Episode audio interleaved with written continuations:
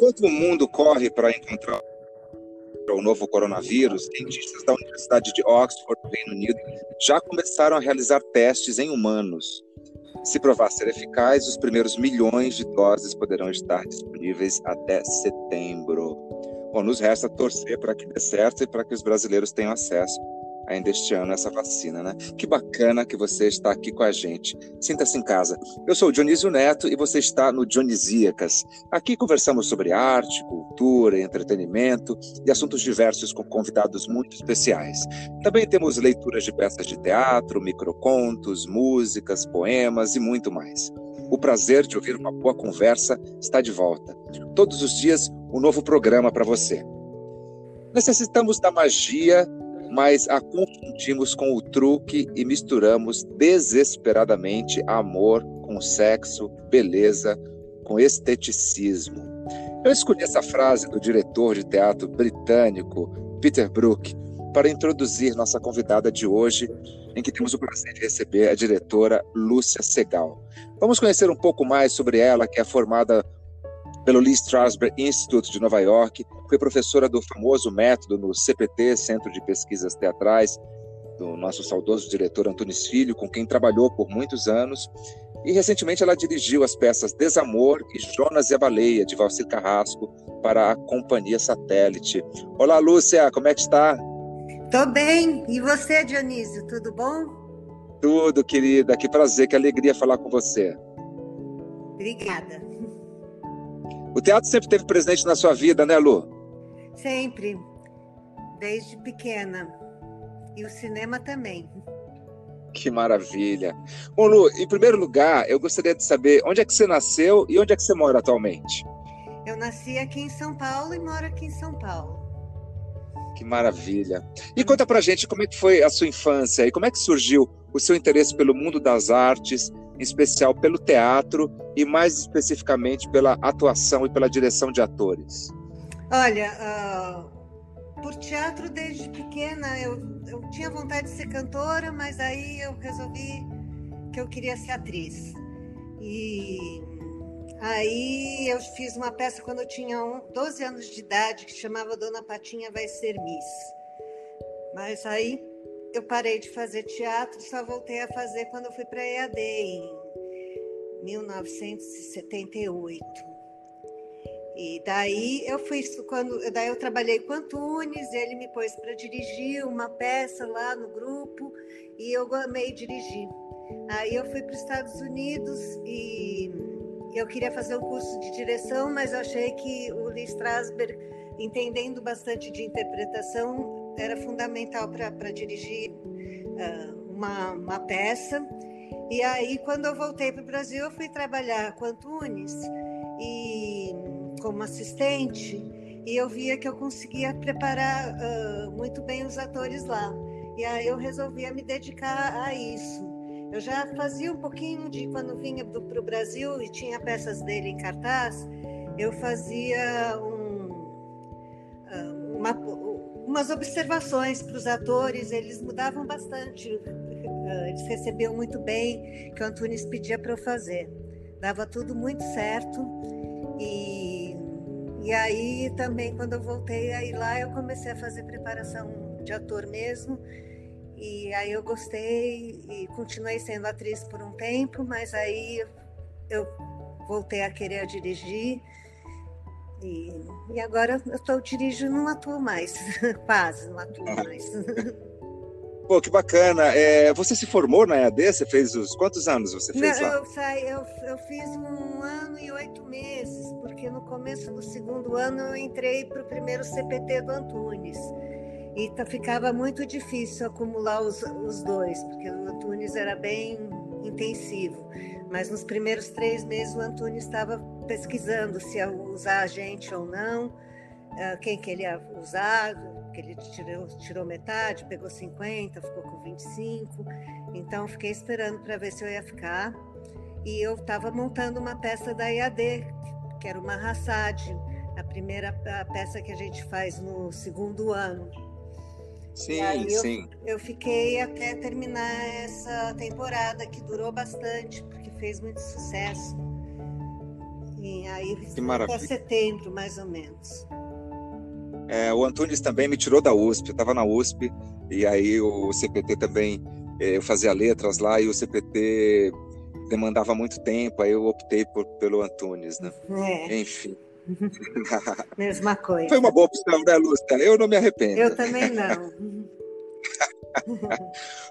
você é neta de um grande pintor, o Lazar Segal. Isso. E você também é filha de uma galerista, Raquel Arnaud. Sim. As artes plásticas sempre estiveram presentes na sua vida? Sim. Como é que ela dialoga com o seu teatro? Ela, ela não. Acho que a estética, quando eu monto uma peça, a estética é, se aloca bem, né? Mas eu acho que são artes bem distintas fora isso. A parte visual eu acho que, que mexe bastante, tanto também no cinema, que eu ainda não dirijo, mas eu estou pretendendo dirigir, e, mas realmente está na minha vida e, e eu gosto de ver um bonito quadro numa parede, tenho bastante quadros aqui e, e tenho um senso de estética um pouco aprimorado, né? um olho mais não tanto quanto a minha mãe, obviamente, mas eu peguei e aprendi um pouco com ela, né? Com Antunes também, porque ele vinha para os Estados Unidos e a gente, ele ia passear em galerias comigo e ele me dava altas aulas de arte. Ai, que maravilha! Eu também tive esse privilégio. Ele me ensinou quem era Guinhar, quem era uh, o Guild, enfim, o Antunes ele gostava de, ele gostava muito de artes plásticas. Ele gostava mesmo, mesmo. ele frequentava bastante a galeria da minha mãe, tudo. Maravilha. O Peter Brook, que eu, que eu citei aqui no começo para te introduzir, né, o nosso grande diretor de teatro inglês, uhum. que mora em Paris, né, diretor do Buff do Norte, do teatro, ele é adepto de um teatro minimalista, tendo as emoções do ator como centro de tudo. E nas suas mais recentes direções para a companhia Satélite, seguem essa linha essencial. O Peter Brook ele também ele fala que não adianta você ter é, um bando de efeitos cênicos se você não tiver o essencial que é o ator, né? E, e, como é que você pensa na estética dos seus espetáculos? O minimalismo ele é uma tendência natural à escassez de recursos para os espetáculos, Eu acho que é muito uma coisa que ele, ele acho que o Antunes também se inspirou nele na época que eu entrei nessa coisa do palco vazio, que foi como ele dirigiu Macunaíma, né? O palco fica vazio e as pessoas que criam as coisas, a gente acaba percebendo onde eles estão pela encenação dos atores. E isso eu sou bem adepto, eu também gosto de que as coisas apareçam através do ator, da imaginação do ator, que isso também é muito Lee Strasberg, né? E, uhum. e sim, eu não gosto de parafernalhas demais, gosto que seja bem minimalista, que, como é o realismo, né? Que a gente não uhum. é. Às vezes a gente é muito exagerado, mas não é tanto, né? Agora eu acho que a, a ideia de um. Uma, fica mais moderno se não tiver tanto cenário, tantas coisas uh, interferindo na cena. É, essa, essa nosso, nosso mais recente espetáculo, o Jonas é Baleia, do Valci Carrasco, eu estava olhando aqui e até ficou muito Peter Brook. É. Uma bem fada, dois atores, uma paixão, o texto do Valci, sua direção. E para que mais, né? É, pois é, porque tem essa coisa, o teatro requer um bom texto e um bom ator. Você tem isso, você faz teatro em qualquer lugar. Você não precisa de parafernália para ir junto. Você pode fazer pocket é. show. é, e aí acho que a gente a gente conseguiu isso aí. É, ficou uma estética bem minimalista, bem bacana. E o Antunes Filho, né, de quem a gente já falou aqui, o grande diretor de teatro que nos deixou ano passado, ele me disse uma vez que as pessoas diziam que o teatro dele não tinha concepção de diretor que era, foi muito em voga isso no teatro brasileiro dos anos 1980, 1990, né? Que, que ele falava assim, concepção para mim é o ator, é o ator. Como é que você vê essa questão, Lu? Ah, eu concordo com ele 100%, né? Aliás, ele é meu mestre, né? Eu lembro quando eu fui para quando uh, quando eu fui para os Estados Unidos, eu já tinha trabalhado com ele e as pessoas falavam muito mal dele nos outros teatros que eu fazia. E ele era o melhor. E quando eu cheguei nos Estados Unidos, eu fui fazer entrevista em várias escolas e todas falavam mal do Lee Strasberg. Aí eu falei, eu vou para essa, porque deve ser o melhor. Porque eles, ninguém fala das outras, eles só falam dessa. todo mundo só fala dessa escola, como todo mundo só falava do Antunes como diretor. Falavam mal, mas ele era, assim, como método é fantástico, é genial. Pois é. E, e, porque também nos anos 80, né, Lu, é, foi muito o teatro de diretor, né? Teatro de, de malabarismo, de efeitos cênicos. Então, os anos uh... 80 eu fiquei. Eu estava nos Estados Unidos, eu só acompanhei os negócios. Quando eu vinha para o Brasil, as peças do Antunes. E também acompanhei é. lá nos Estados Unidos, que ele foi para o Festival de Los Angeles das Olimpíadas.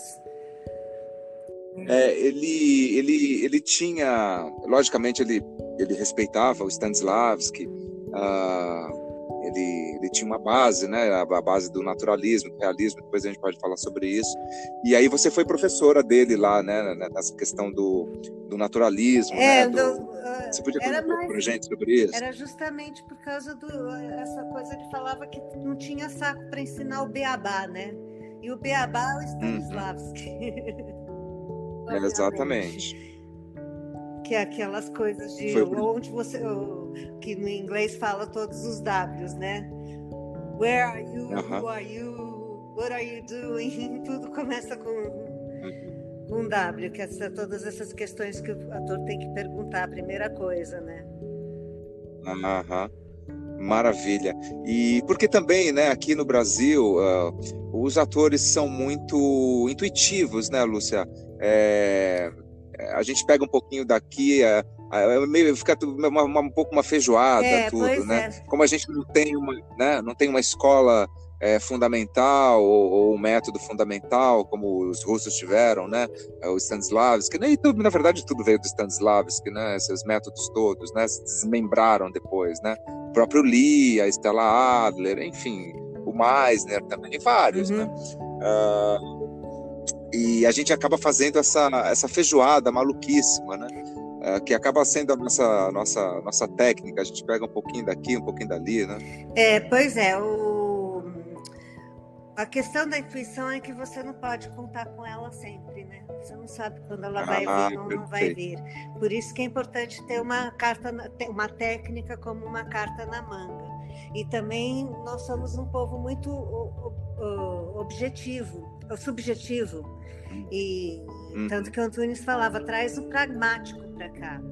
E realmente o ator fica aqui, ele se acha ou ele se acha péssimo, ou ele se acha bom demais, ele não consegue fazer uma avaliação tipo, eu estou com dificuldade aqui, eu preciso melhorar isso, isso aqui já já já está encaminhado, isso isso estou conseguindo com mais facilidade lidar com essa parte e então é, é mas e tem atores grandes atores normalmente criam sua própria técnica, né? O Lee dizia, se funciona, tá ótimo. Qualquer coisa que funcione tá ótimo. O problema é quando não uhum. funciona, né? E ter a noção de que isso uhum. não está funcionando e por quê, sabe? Tecnicamente saber avaliar isso e saber consertar, usar uma técnica para ajudar. Então a técnica pois seria é, uma, sinto... uma, carta na manga mesmo. Né? Uhum. Eu sinto que, que, que em muitos atores, assim, acho que um, um grande exemplo de ator brasileiro é o Grande Otelo, é. né?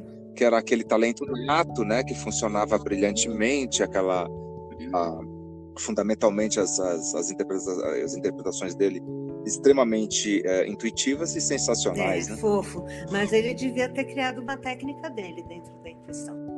Com certeza, com certeza, com certeza. Ah, Lúcia, você é uma das diretoras que mais entendem da arte de atuação aqui no nosso Brasil. Obrigada. Uma vez a sua mestra, a querida, a querida e saudosa Hope Arthur, né, que uhum. você me deu a honra de, de conhecer, né, ela foi professora do Matt Damon, Matt Dillon, né, é. foi caso do do Lawrence da Arábia, né? Ela foi casada com ela ele, né? teve um caso é. com Peter O'Toole. Peter O'Toole, que dedicou um livro a ela, já numa, eles ah, foram na, na faculdade em Londres, que eles foram colegas, tiveram caso, depois, anos depois, quando ela já estava bem senhorinha na, no, já, já mas eu sempre visitava ela, a gente era muito amiga. Ela teve também. Ela me mostrou um livro que ele dedicou a ela, com uma fotinho dela novinha. To Hope, uhum. chama, era um livro. ah, to, ah, que ótimo. Um livro autobiográfico Maravilha. de fotografias dele e tal, enorme livro. Pois é. Então, é, continuando a pergunta, ela, ela disse que, né, que o ator brasileiro tinha muito talento, mas pouca ou nenhuma técnica, né? Isso. Como é que foi a sua, a sua, experiência no Lee Strasberg Institute de Nova York? Você teve aula com o Lee Strasberg? Você concorda com a Hope? Como é que você vê isso? Então, uh, eu, eu vi várias palestras do Lee, eu acompanhei todos os vídeos, todos os aniversários, só eu que ficava lá vendo todos os vídeos de classe dele e tal. Mas eu não tive a oportunidade de ter aula diretamente com ele, porque ele morreu um ano e pouquinho depois que eu estava lá. E eu cheguei lá de uhum. férias, acabei entrando na escola, eu tive que vir para o Brasil justamente quando ele ia começar o, o curso de janeiro e, e requeria mais tempo de, de estar na escola, mas eu tinha que vir para o Brasil pegar minhas coisas, então não peguei e ele morreu durante esse período, né? Então também teria feito um mês, um mês e pouco e e ficaria na mão, que nem os alunos ficaram, que estavam nessa última aula dele, que eu entrei em 81, ele morreu em fevereiro, em janeiro de 81, ele morreu em fevereiro de 82. Mas eu acompanhei bem de perto. Eu fiquei com um professor que acompanhava também todas as aulas dele, que era o que mais acompanhava até o, o final da vida dele. E ele era muito bom também, que era o Harvey. Uhum. Onde fica lá em Nova York o Lee Strasberg Institute? Fica na East 15. Uhum. Que é qual bairro? É, não chega a ser downtown, né? É, é o Union Square, né? Do lado da, da Praça Union Square. Ah, entendi. Uhum. E o que você acha dessa fala da Hope?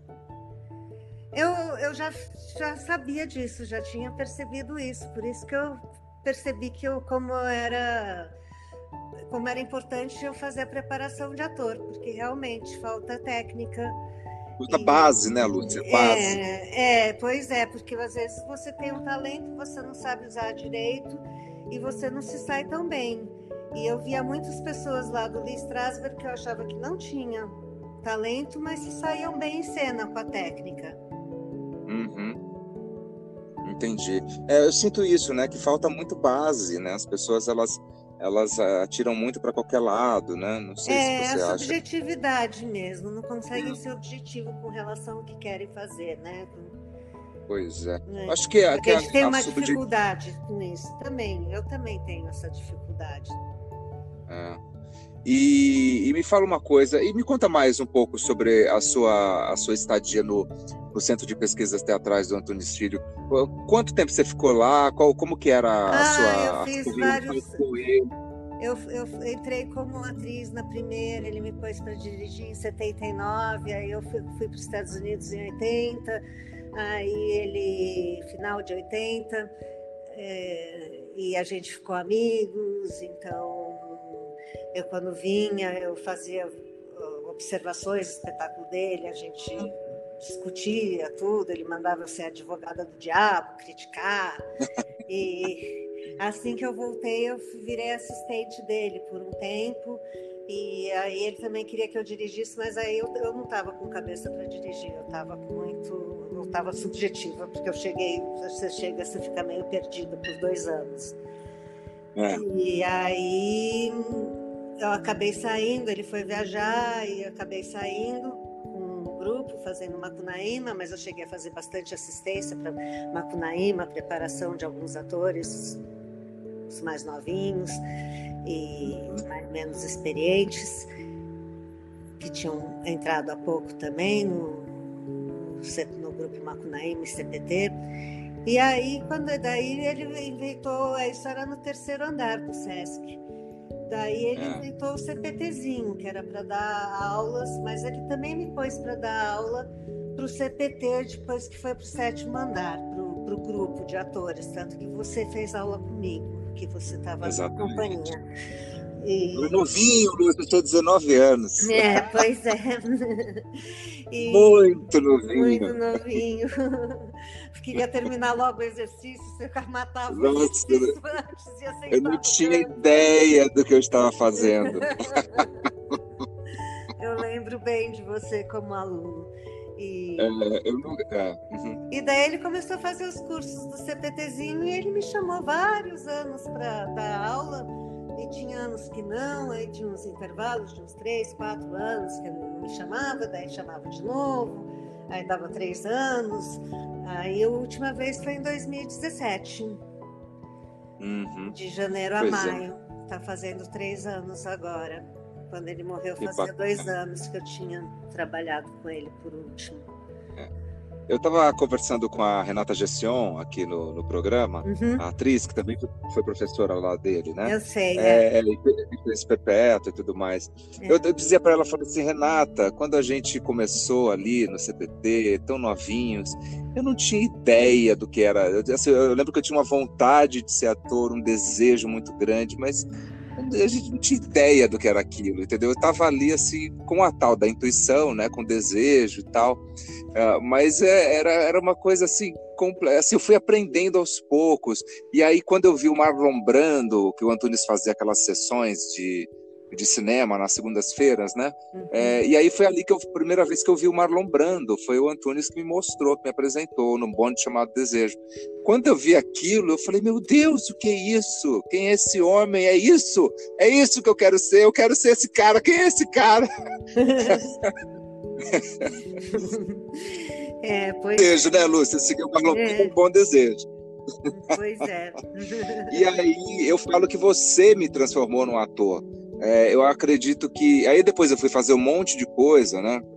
Mas eu acredito que eu, que o meu primeiro trabalho de ator mesmo, que eu posso assinar embaixo e falar, olha, isso aqui eu fiz com consciência, é o desamor. Tanto é que a gente faz essa peça há oito é, anos. É, pois é. Porque esse personagem. Eu acho que você me, você me também, já tá, viu? Já tá vinduzindo ali. A gente criou um personagem lá, foi no zoológico, tudo, para você fazer é, exercício é, de animal, para é, você, você, pela primeira vez, ficou muito diferente do que você costumava ser em cena.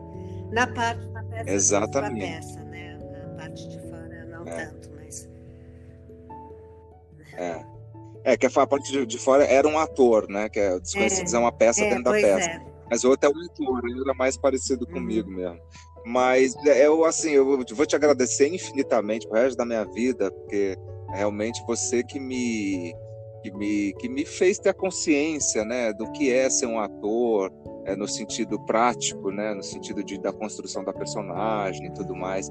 E também um, um dos elogios que o Valcir fez para mim quando a gente fez a nossa mais recente apresentação das duas peças lá no, nas Satirianas, uhum. ele falou: Nossa, Dionísio, como você consegue diferenciar um personagem do outro? Acho que esse foi o maior elogio que eu já ah, recebi. Ah, que legal. Né? É, são realmente dois, né? são, dois, são dois personagens tanto de Desamor quanto o de Jonas a Baleia, completamente diferentes, né? É, pois é, porque o de Desamor eu lembro a gente construindo até o, o, os gestos da mão tinha que ser diferente que você, porque é. ele é grosso, né? O, o personagem é. é grossão e você é todo uh, educadinho, né? Você é todo fino, né? Uhum. Elegante. É, amoroso, espiritual.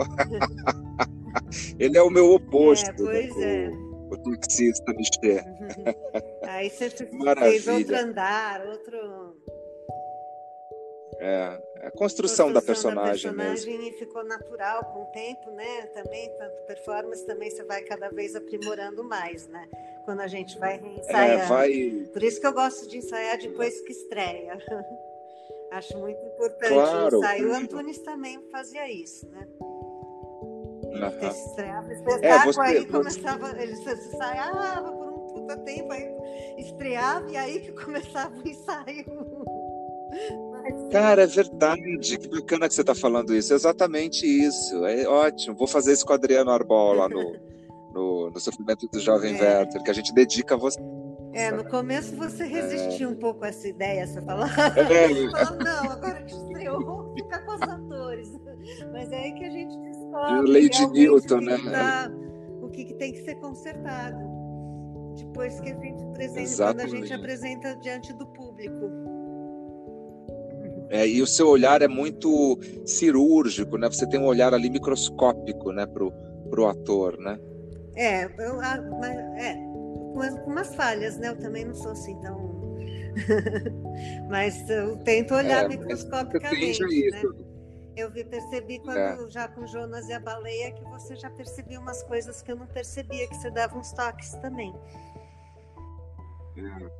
Aquela, aquela questão que você me falou do, fumante, que eu não sou fumante, é. né? O personagem é. E que o, o, fumante, ele sempre, antes de descartar, de descartar o cigarro no, no cinzeiro, ele dá uma tragadinha final, é. né? Essas, são essas, essas, essas, essas pequenas, esses pequenos detalhes que fazem a magia do todo, é, né? Pois é, que fazem a coisa ser uh, crédula, né? Exatamente. E me fala uma coisa, você é enteada, né, de um grande diretor de cinema, o saudoso Hector Babenco. Como é que era a relação entre vocês no trabalho e na vida? Você foi uma das produtoras do seu último filme, né, onde eu tive a honra de, além de estar em um filme tão pessoal do é. Babenco, né, eu gravei na casa dele, né, no quarto é, que... dele, além de Carandiru, uhum. né? É, eu passei duas tardes com o grande William Defoe, né? É. E conta pra gente um pouco dessa, dessas suas experiências então, cinematográficas no... com Hector. Brincando nos Campos do Senhor foi uma experiência bem mais satisfatória, porque o meu trabalho teve um grande efeito nos atores. E, uhum. e os atores eh, não eram globais, eram americanos. Tinham o Aidan Quinn, o John Lithgow, Tom Waits, Tom Berenger, Daryl Hannah, Kathy Bates. Então era tudo uns feras. E eu preparava o menino, que era um ator que fazia desde os testes. Comecei com 20 meninos para terminar em um. E, e eu fazia dialogue coach para vários atores que não apareceram no filme, só o Zé Dumont, que era o que eu fazia mais. E o efeito era muito bom nesse trabalho. No meu amigo hindu, eu estava num momento um pouco mais vulnerável, tinha, a gente tinha tido uma morte na família muito assombrosa e eu, eu revivi a história do Hector também, porque eu tinha vivido, era uma história do câncer dele. E aí eu fiquei um pouco mais subjetiva. E os atores globais não se deixavam preparar também, porque eles acham que já sabem, né? Uhum. Fora um ou outro, né? E aí eles acabaram também não, não, não, sinto que eu represento o trabalho deles no filme. Fora o Dan um pouco, porque a gente fez um ensaio mais Dan Stubach, mas foi muito emocionante lidar. O segundo mês que a gente foi para o hospital, na casa dele estava mais difícil. No segundo mês eu já consegui ficar longe dele, porque a minha presença deixava ele meio irritado, sabe? Acho que porque a gente era muito próximo. E... É. E aí ele não gostava de me ter muito assim por perto, não. Aí quando eu comecei a pôr uma cadeira e um, um, um vídeo só para eu ver, uma tela, de longe, eles faziam dentro do quarto do hospital e eu ficava no corredor. Aí eu ia avisar o ator quando ele estava precisando de alguma coisa, enquanto isso eu não fazia nada. Maravilha. E, e, e, vocês conviviam? Como que era o, como é que era a relação de vocês assim fora do trabalho? Aí, aliás, no, no, no uh, como no, no, meu amigo hindu, eu só era dialogue coach, eu não fazia preparação de ator. Né? Mas a nossa ah, relação ah, era meio complicadinha, assim. Quando na minha adolescência, tudo, ele pegava muito no meu pé minha mãe também, eu era filha do meio, então ele tinha mais amor pelo meu irmão caçulinha, tratava mais como enteado, mas nossa relação era boa, ele era bem carinhoso também em certas situações. Nos Estados Unidos a gente se divertiu bastante. quando eu estava morando lá, a gente ia no cinema juntos, a gente aprendi muito com ele, assistindo filmagens, assisti desde o Rei da Noite, assisti filmagens dele. E, e foi muito. Que bacana. Ele. Mas ele era uma pessoa é. muito carinhosa. Ele era amoroso? Também, ele era... Ah, isso que eu queria perguntar. Ele é. era... Isso que eu queria perguntar, se ele era ele amoroso. Era amoroso. Muitas vezes ele era muito amoroso. Ele, ele conseguia ser muito amoroso, ele também conseguia ser muito uma pessoa muito difícil. Mas ele era muito amoroso. Mas a gente, mesmo depois que ele separou da minha mãe, tem duas irmãs que são filhas dele, então a gente sempre se reuniu para Natal, para aniversários, a gente sempre tava, teve junto nas festas, tudo, saíamos para jantar, essas coisas. Era um... Que maravilha. Saudades. Ele faz muita falta, né? Ele era um homem muito né, muito exigente, muito comprometido é. com a arte dele. E até o último né? momento no hospital eu tive com ele lá, jantamos no quarto dele, trouxemos uma comida japonesa, eu e minha irmã, dois dias antes dele falecer. Maravilha. E como é que está a sua rotina aí, Lúcia, durante a quarentena? O que, que ela alterou seus planos? Ah, alterou os nossos espetáculos que a gente ia apresentar, né? Estava com... É. A, gente estava com reuniões e ensaios marcados que foram todos cancelados, né? As apresentações. Então, eu pois fiquei é. meio sem ter o que fazer, porque não é o tipo de coisa que a gente faz por, uh, por internet, né? Mas eu, é, eu exatamente. não dá para fazer uh, montar uma peça por internet, então ficou mais difícil, porque os atores não podem ficar juntos também, né? Fica... É. Eu estava vendo aqui o Chechel falar na, na, televisão que alguns teatros já estão marcando volta de apresentação em julho e agosto. E aí como é que seria? Como é que será isso, né? Que vai ter álcool gel espalhado pelo teatro inteiro, todo a, toda a plateia tem que entrar de máscara, a plateia tem que estar toda de máscara, é, e eles vão dar preferência a monólogos, né? Para que um ator não tenha contato com o outro, né? Então acho que devagar aí as coisas vão voltando, é, né? devagarinho. Não sei se julho já vai dar para ficar assim, porque o Brasil está muito avançando tá muito. ruim, é. No, no coronavírus as pessoas não cumprem as ordens de ficar em casa, se expõem demais e a gente não está conseguindo reduzir o número. É. Pois é, tem que ser mais, tem que, tem que levar a sério que isso de ficar em casa, sério, não tem jeito. Ficar em casa mesmo. É. E me fala uma coisa, Lúcia, como é que você se vê daqui a 10 anos? Morta. não,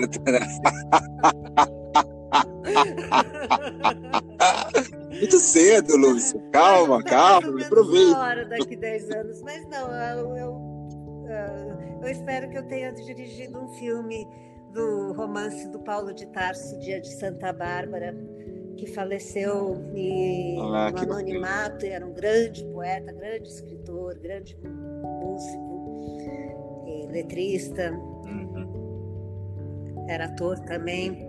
E aí ele, hum? ele deixou um romance. Grande ator. Ele deixou, deixou um romance. dois romances mas em muitas certo. poesias, muitas, muitas poesias, crônicas também. Mas principalmente os dois romances é que dá para adaptar para filme. Já começou a adaptação é, ou só ainda na, um na desejo? minha cabeça já tenho, estava bastante adaptado, mas uh, eu preciso trabalhar junto com o roteirista mesmo, né? Embora eu tenha estudado também cinco anos de drama, quatro anos e meio de dramaturgia nos Estados Unidos, quando eu estava lá, eu, então eu tenho consigo pôr junto, mas roteiro é um pouco diferente. É. Aí eu precisava me juntar a alguém, mas o que é difícil é levantar grana para fazer filme. Essas coisas no Brasil são muito difíceis.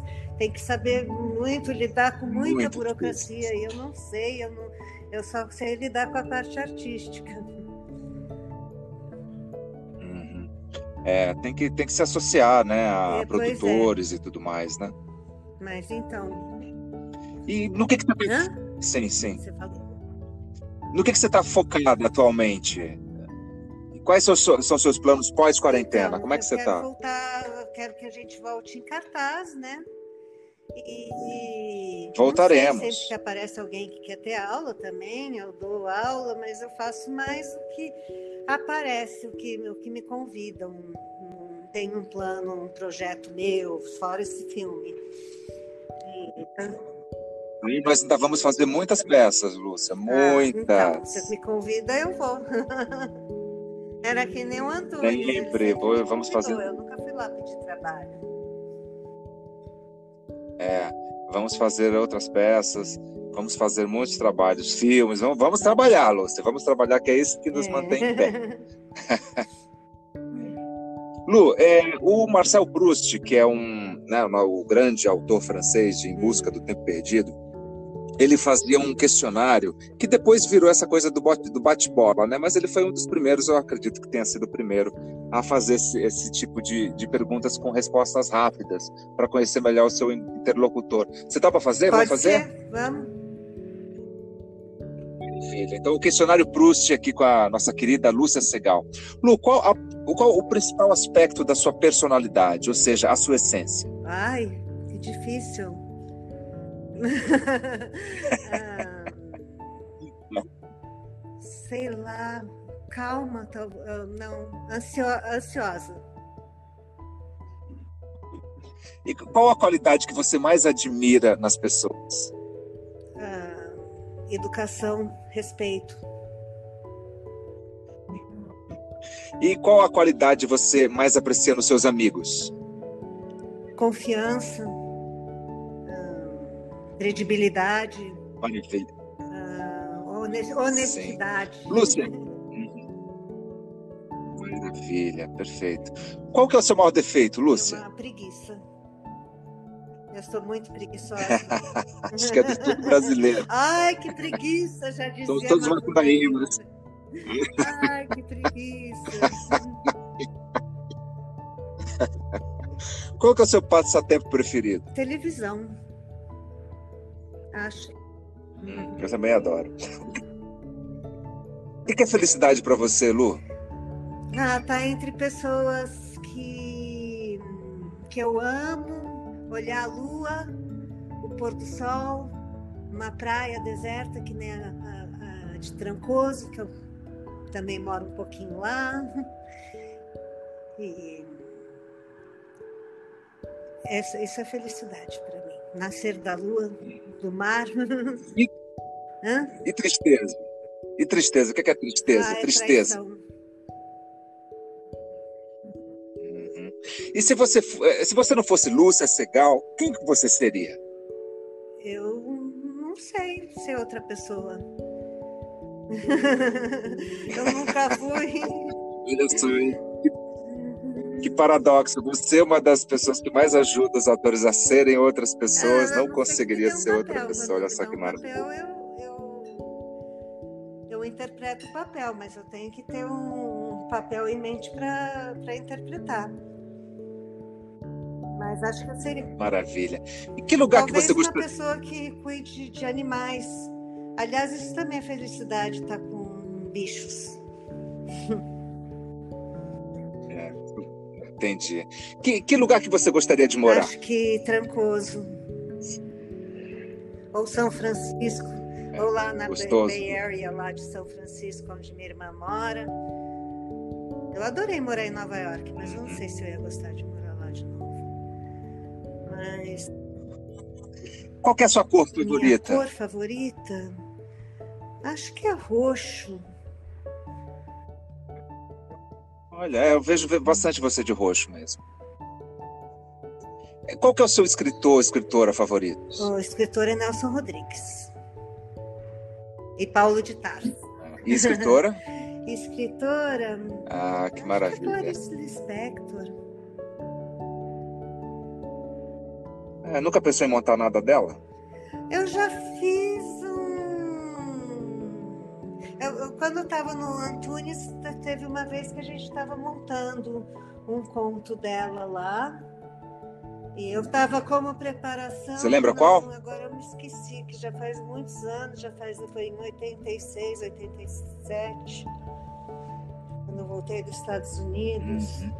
E e eu acabei, eu estava para preparatória acabei entrando como atriz também no projeto, mas quando o Antunes foi viajar, acabou dissipando tudo e não aconteceu.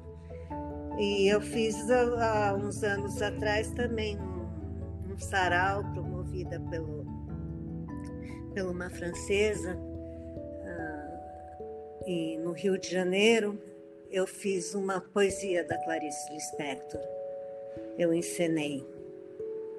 Ah, bacana. Qual que é o seu personagem favorito na ficção? Personagem favorito da ficção? Ah. Acho que talvez o Patrício de toda nudez será castigada. Olha que bacana, que ótimo. E você tem algum herói na vida real? Não, talvez meu irmão. Mas. Mas sim, com, com, com, reservas, você... né? com falhas, né? Com, com a criptonita, com a criptonita. é, você tem uma ou mais palavras favoritas? Não sei. Não sei. O Paulo de Tarso escreveu uma poesia minha que sobre mim que ele começava é um tal de né, língua de Zé Mané, e, e o né acho que é meu, eu acho que eu falo muito né. Né. o que, que você odeia, Lu? O que eu odeio? Falsidade. Quais figuras históricas você mais detesta? Hitler. Qual talento ou dom natural você gostaria de ter, Lu? Qual ta... a, a música, não. canto, violão, eu já toco. Eu tocava em Nova York, fazia show, mas eu gostaria de tocar bem mais, piano. Eu gostaria de ser musicista também. Já que falamos em morte, Lu, como é que você gostaria de morrer? Ou dormindo, ou vendo Paulo e tá no outro plano. Maravilha. Como é que tá seu estado de espírito agora? Tá tranquilo. Eu acabei de passar três dias no campo com um monte de cachorrinhos, com um monte de sobrinhos sobrinhos, cachorros são sobrinho netos. Foi muito gostoso, com o pôr do sol lindo. Que gostoso. Aí eu voltei ontem e estou tranquila. Apesar da, do confinamento. Maravilha. Pois é. Vamos passar dessa. Qual defeito nos outros você não suporta? Hipocrisia, hipoc... hipocrisia. Lu, você tem algum? Oportunista, oportunismo. Pois é, é terrível isso. E excesso de ego. É, é terrível, é terrível. Uhum. É terrível também. E essas é, coisas todas é. juntas é pior ainda. e é o que está muito em moda no, no, no Brasil é a, é. a, burrice com a arrogância, né? A pessoa não, não basta ser burra, ela tem que ser burra é, e arrogante na sua burrice. É. Isso, é, isso é a destruição da, da, da pessoa. Qual que é o seu lema, Lu? Acho que é dirigir esse filme, talvez. Mas não sei, as coisas mudam, né? Maravilha. É. A gente acorda no outro dia já Mudam o tempo inteiro. Tudo, é, Tudo é impermanente, é, como é. dizem os budistas. A impermanência das coisas que a gente não sabe lidar com a impermanência. Exatamente. Lu, você preparou para gente aquele pequeno trecho de um dos monólogos de Corações Partidos e Contemplações de Horizontes, uhum. ou Olerê Olará? Você podia ler para gente? Tá bom. Maravilha. Solta a voz, Lu. Quando eu confiei em você, era outro dia. O céu não estava desse jeito, não fazia frio e eu estava mais magra. Quando eu confiei em você, eu não queria nada, não pensava em lucros, nem nada que não fosse o pôr do sol no posto 9, com aquele sambinho ao fundo, e crianças gritando de êxtase ao terem o primeiro contato com o mar, ainda que um cachorro morto boiasse na nossa frente. Nós não estávamos mortos, não, como você está agora para mim. E que isso seja a elevação desse sentimento ao éter e que tudo vire um pensamento doce aos olhos de uma menina que pensa no que vai ser quando crescer. Quando eu confiei em você, eu nem pensei que você também confiava em mim.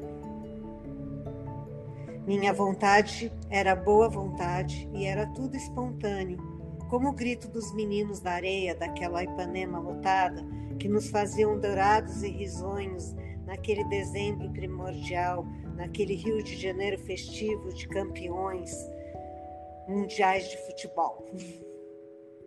Eu era feliz e sabia que tudo aquilo era raro e que só não acabaria tão logo que minha memória é um tesouro que distribuo em troca do sorriso daquele casal. Quando eu confiei em você, eu não sabia que estava confiando em você. Eu estava agindo naturalmente, exercendo meu caráter da maneira como meu sono precisa, ainda que seja numa fazenda no interior de Minas Gerais ou noutra praia no fim de semana solitário, com minhas intuições e pensamentos esparsos chamando pelo bem. Ah, o bem. Será que até ele tem preço? Quando eu confiei em você, eu tinha marca de sol, fazia uma dieta de líquidos e comia carne de peixe. Andava de bicicleta pela orla do Leblon e se encontrasse ao acaso o dia ganho pelo simples fato de ouvir tua voz. Quando eu confiei em você, eu não tinha um tostão furado, mas também não devia a ninguém. Quando eu confiei em você, aprendi tantas coisas, desde a yoga até como abraçar teus quadris com força e te beijar ao meio do show daquela cantora desconhecida. Eu tinha certeza que te conhecia e não sabia nada sobre teus sonhos e desejos de ser. Eu não queria ser nada também. Quando eu confiei em você, eu te chamava de meu bem, meu chuchu, minha delícia. E assim eu chamava porque eu sentia. Quando confiei em você, nada daquilo nos pertencia. Você não parecia mesquinho, você não parecia blazer, nem invejoso, e muito menos com essa falha de caráter absurda de quem passou a ter um pequeno poder e haja pior do que o dono do negócio que te afunda, aos poucos, até que submerges, submerges entre tua maternidade e burrice de querer possuir o que nunca, eu digo, nunca será teu. Quando eu confiei em você, eu costumava devorar uvas e beber leite, uma combinação estranha, ainda mais embaixo do chuveiro, que é como se deve devorar uvas e beber leite. Quando eu confiei em você, nós não tínhamos feito, nem muito menos assinado um contrato. Quando eu confessei, confiei em você, nossa palavra valia prata e nosso silêncio ouro. Mas ouro imaginário, como folhinhas são comidas incríveis quando, quando, quando crianças brincam de boneca. Quando eu confiei em você, eu não imaginava o precipício que teus pés nos conduziam e se você caísse, eu iria te segurar.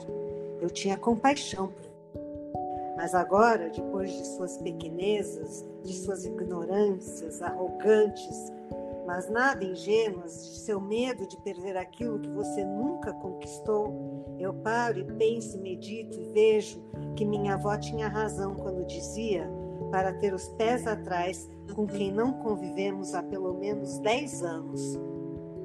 Quando eu penso em minha avó, eu me conforto e por um momento esqueço que tento esquecer a tua arrogância e a outra face horrenda que fez de tua tão angelical aparência um monstro de um milhão de cabeças tristes, solitárias, amargas, egoístas e mortas.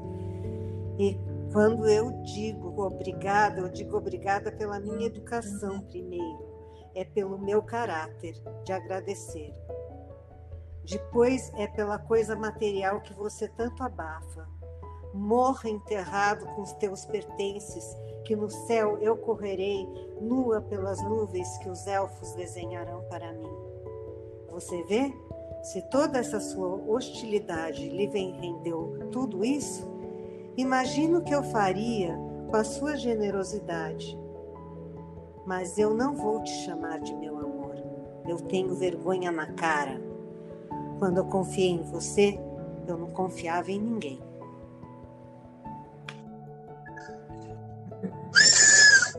Muito bem, que lindo, Lu. Obrigada. Maravilha. Obrigado. Lúcia, alguma pergunta que eu não fiz que você gostaria de responder? Talvez.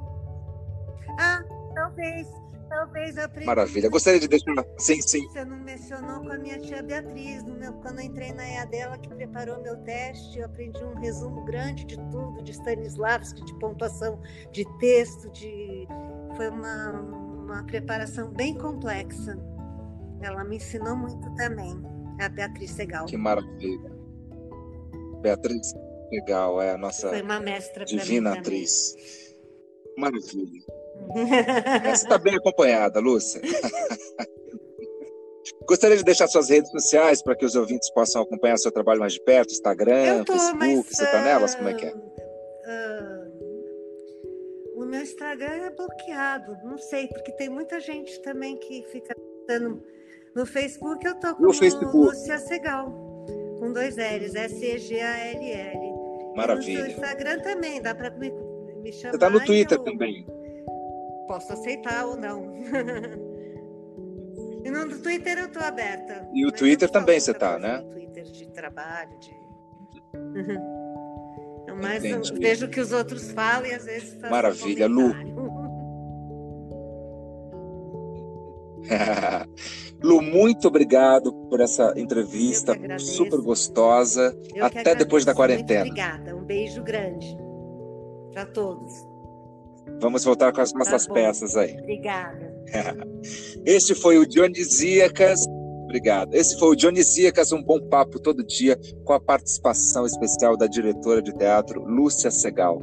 No próximo programa, entrevistarei a transformista Milanta Plus, hostess das melhores festas da noite paulistana.